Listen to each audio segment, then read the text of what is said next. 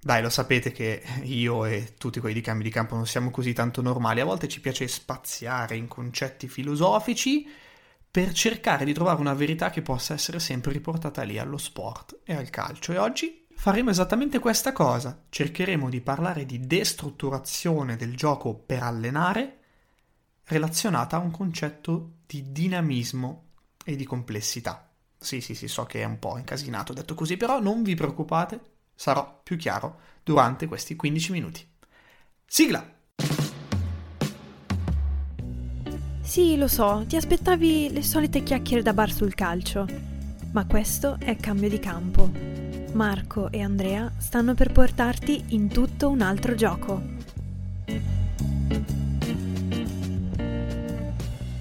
Tutto un altro gioco.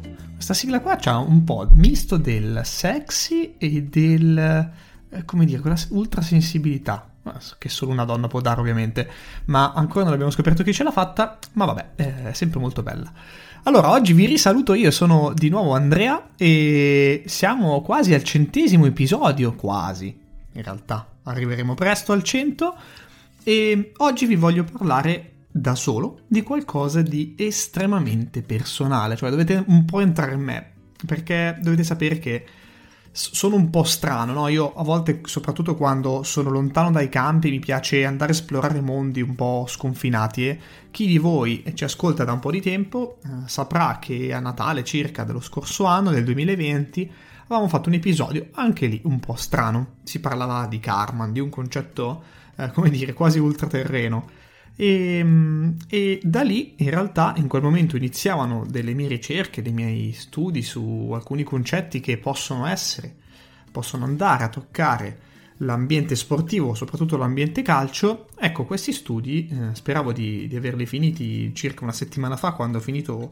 eh, l'ultima lettura del, dell'ultimo libro, ma in realtà non è così perché mi si è aperto un mondo pazzesco e quindi oggi voglio parlarvi di tutto questo uh, tutto questo tema che ho cercato di incanalare in un concetto che è quello, secondo me, più allineato della destrutturazione per allenare. È un concetto abbastanza trasversale a tutti gli sport, in realtà, specialmente secondo me a tutti gli sport di squadra, però ha attinenza per lo più con il gioco del calcio. Oggi quindi vi voglio parlare di destrutturare, destrutturazione per allenare nel gioco del calcio. Ecco, tanti di noi questo concetto lo associano a una sorta di eh, prendo e faccio delle esercitazioni. Ecco, in realtà non è solo così. Voglio un attimo um, spiegarvi cosa noi intendiamo per destrutturare. Destrutturare vuol dire prendere una qualsiasi macro o micro parte del gioco e ripeterla al fine di poterla allenare, quindi prendere una situazione di gioco, ad esempio difensiva, piuttosto che una eh, situazione in cui c'è un gesto tecnico che si è fatto male, qualsiasi cosa, ok? Che sia configurabile come analitico, sia configurabile come situazionale o in, al- in qualsiasi altro modo.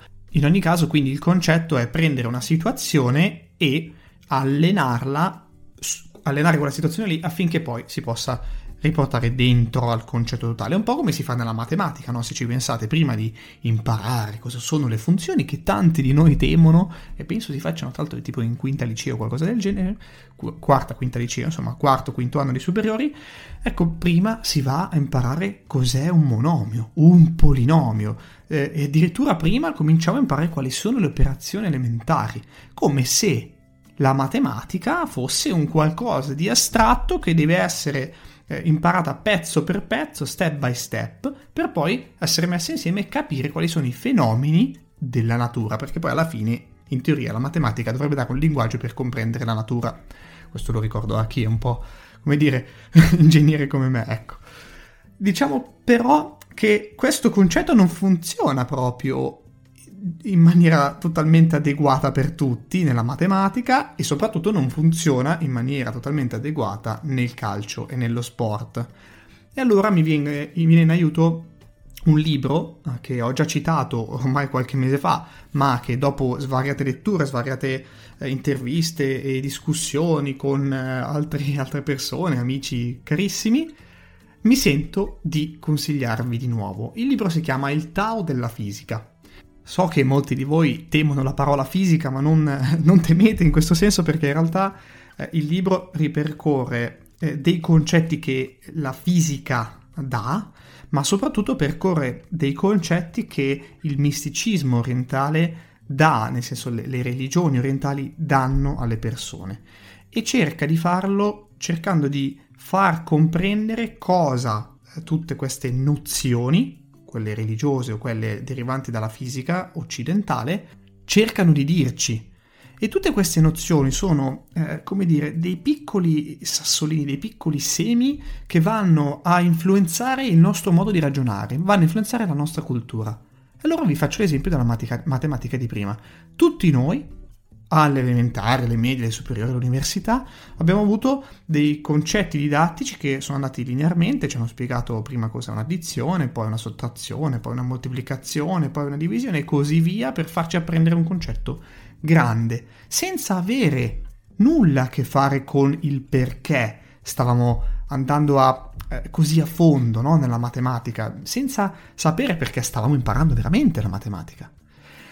Ecco, invece ci sono per fortuna nel mondo altre culture che vivono l'esperienza, vivono eh, tutte le cose che imparano e che apprendono attraverso la prova, la scoperta. Queste culture sono tipicamente quelle orientali, quelle del buddismo, quelle dell'induismo, eh, che non devono essere intese come religione, ma devono essere intese come stili di vita.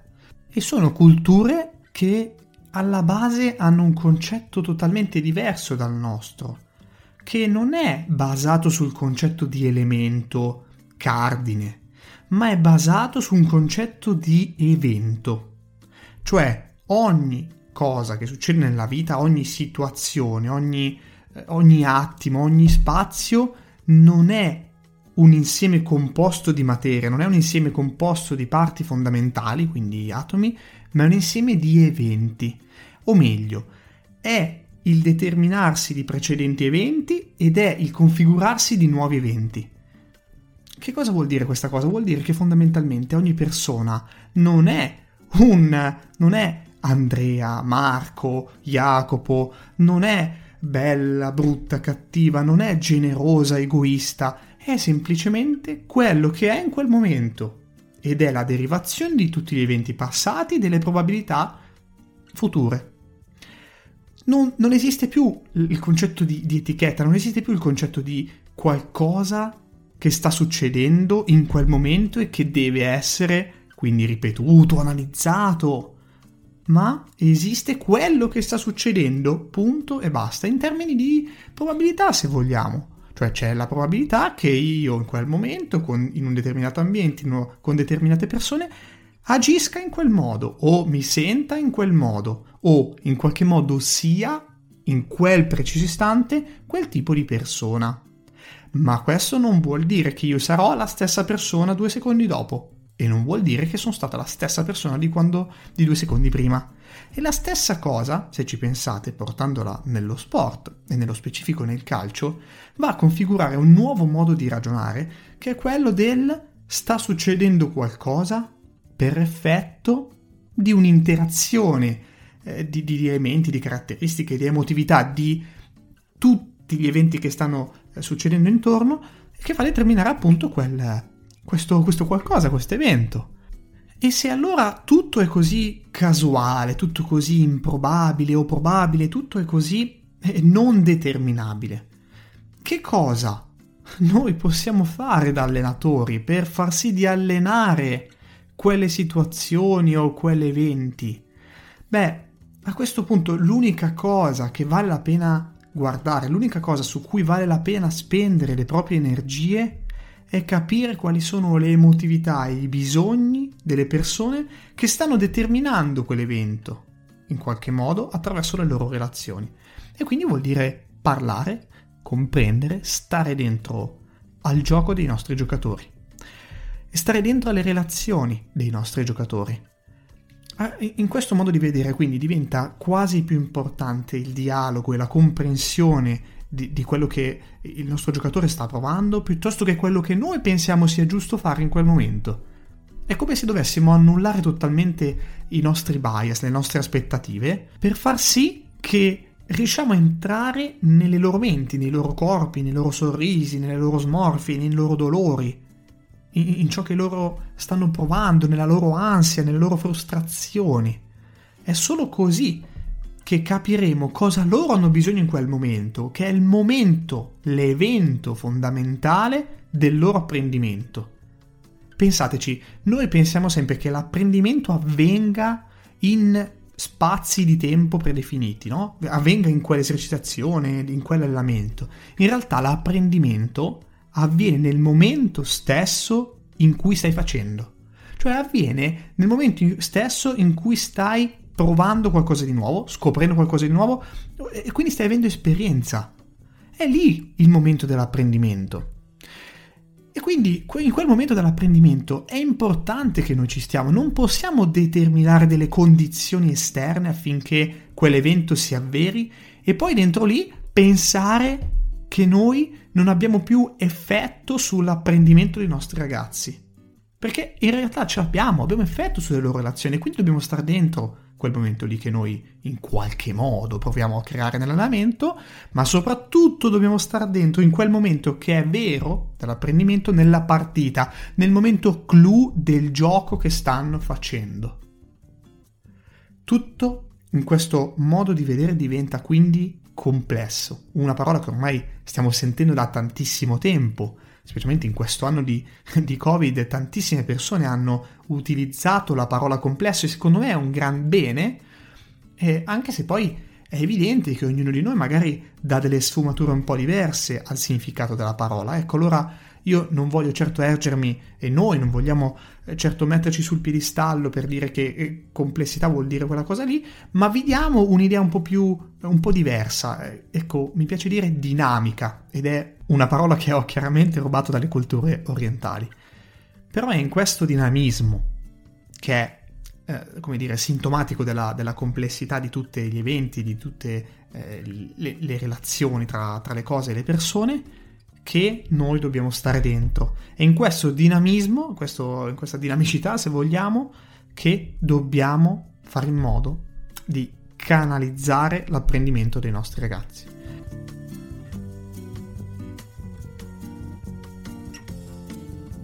Ora voglio cercare di fare un salto nel pratico in questi ultimi minuti di chiusura dell'episodio.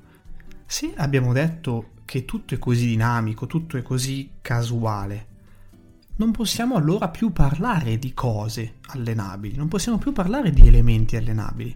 Eppure sono sicuro che tutti noi, almeno una volta nella vita, abbiamo pensato che l'elemento cardine di ogni giocatore, l'elemento cardine del calcio, quindi l'elemento cardine della formazione del calciatore, è la tecnica o il gesto tecnico. Ma a questo punto se il gesto tecnico è semplicemente una cosa, un qualcosa che avviene in un determinato istante di tempo, in un determinato spazio, a seconda di quelle situazioni che si creano, davvero è allenabile. L'unica cosa che da questo punto di vista mi sento di dire è che è allenabile è la dinamicità degli eventi. E allora mi chiedo, cosa, qual è lo strumento allenante, il mezzo allenante, che fa sì che eh, ci sia sempre questa dinamicità di eventi casuale che può essere, come dire, creato durante gli allenamenti? Secondo me, purtroppo ancora una volta, ehm, anche secondo questo modo di vedere, lo strumento è il mezzo della partita e con questo non intendo una partita banale, normale, ma intendo quella partita in cui noi siamo dentro, in cui conta il risultato, in cui conta competere, conta vincere, contano le emozioni, conta tutto. Conta anche la vicinanza relazionale che abbiamo con i nostri giocatori in quel momento, perché è il momento, abbiamo detto, in cui si apprende.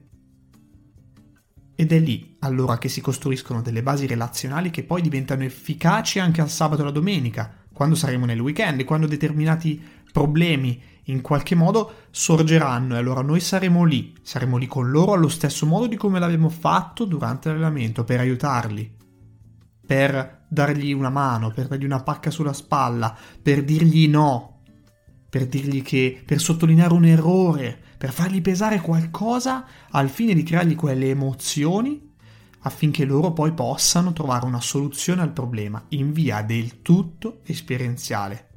Noi dobbiamo essere lì dentro, nella partita così come nell'allenamento, ma quell'allenamento deve avere i caratteri della dinamicità o della complessità. È fondamentalmente quello che eh, sono due parole che in qualche modo, in questo modo di vedere l'allenamento sportivo, l'allenamento del calcio, significano la stessa cosa. E quindi la destrutturazione, se così intendiamo le cose, così dinamiche, diventa quasi inutile o diventa utile solo in quei momenti in cui si è, eh, come dire, eh, bisogna recuperare una sorta di filo relazionale con i nostri giocatori perché loro percepiscono che quei bisogni che hanno in quel determinato istante possono essere risolti solo attraverso un comportamento un po' più destrutturato, quindi vedere quella situazione, analizzare quella situazione, giocare in quella situazione piuttosto che eseguire quel gesto tecnico, allora lì è un ok, ma perché c'è un bisogno, eh, come dire, un bias da parte del, giocatore che ti sta chiedendo di fare quello. Diventa utile. Insomma, tutte queste eh, considerazioni che vi sto facendo che nascono da alcuni studi sociologici, se vogliamo, studi culturali, della, della, fisica anche, in realtà in qualche modo mi portano a ripensare che un concetto di globalità nel gioco del calcio, un concetto di globalità anche negli sport di squadra in generale, sia molto più utile rispetto a un concetto eh, destrutturato e analitico. Insomma, ancora una volta, seguendo un'altra strada, giungiamo alla stessa conclusione.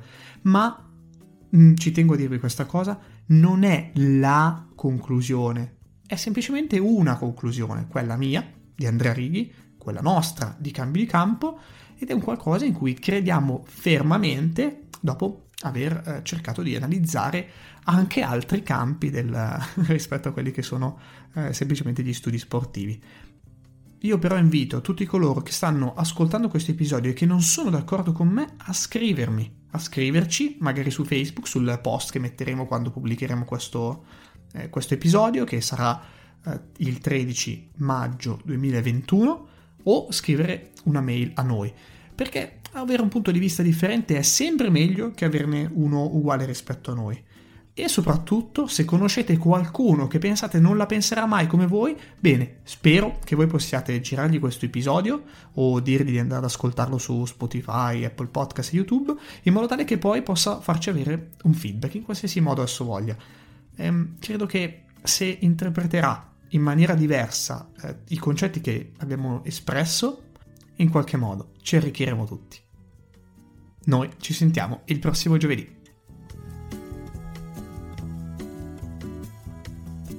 Se l'episodio ti è piaciuto, iscriviti al podcast per rimanere sempre aggiornato e condividi questo episodio con qualcuno che pensi possa essere interessato. Noi ci sentiamo al prossimo episodio. Se l'episodio ti è piaciuto, iscriviti al podcast per rimanere sempre aggiornato e condividi questo episodio con qualcuno che pensi possa essere interessato. Noi ci sentiamo al prossimo episodio.